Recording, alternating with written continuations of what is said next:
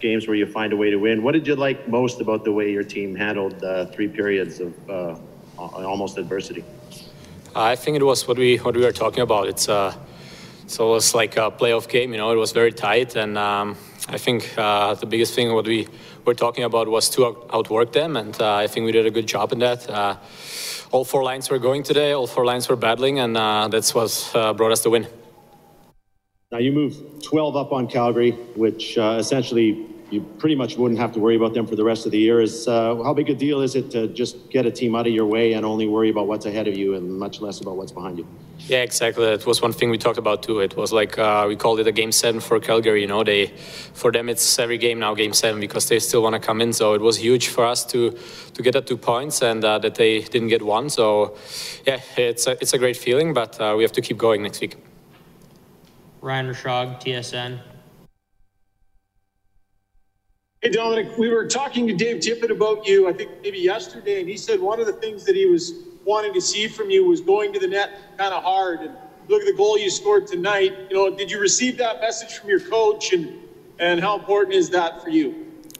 Um, I, I, didn't receive it yesterday, but but I know that uh, that's that's one part what what I need to do more, and uh, yeah, I try to do that more and more. Uh, just just be net from a little more, and uh, yeah, on the goal, I, I just try to go harder. So it, it was a great play from the guys.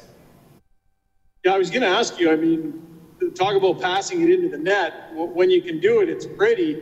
Um, just how nice a play was that overall? Yeah, uh, it started with Berzi. He made a nice play to to Drai uh, to the to the blue line, and obviously we know how, how good Drai is, and he can make those plays. And he found Berzi back, and he made a nice play to to Jarmo, and yeah, Jarmo made an unbelievable play to me. So at the end, it wasn't uh, too hard for me, and uh, yeah, it needed to go in.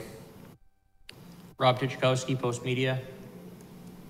Hi, Dom. Uh, can you maybe just describe the confidence that you guys have in Mike Smith right now?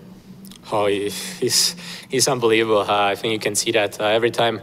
If you make a mistake or if, if the opponents get a big chance, uh, we we know he's there and uh, he makes those big stops. Uh, especially the one in the second period. I don't know who shot it there, but he made a big glove save there, and uh, yeah, he's doing it almost the whole season. So that's that's unbelievable to have a guy like that in it.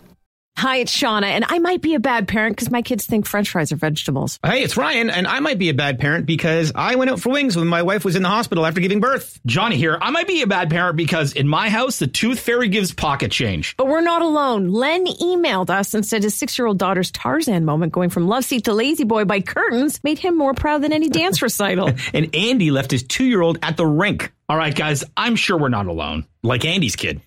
For stories and confessions like this, make sure you check out our podcast. It's called Bad Parents, and it's available wherever you get your podcasts. I left a glove at the rink.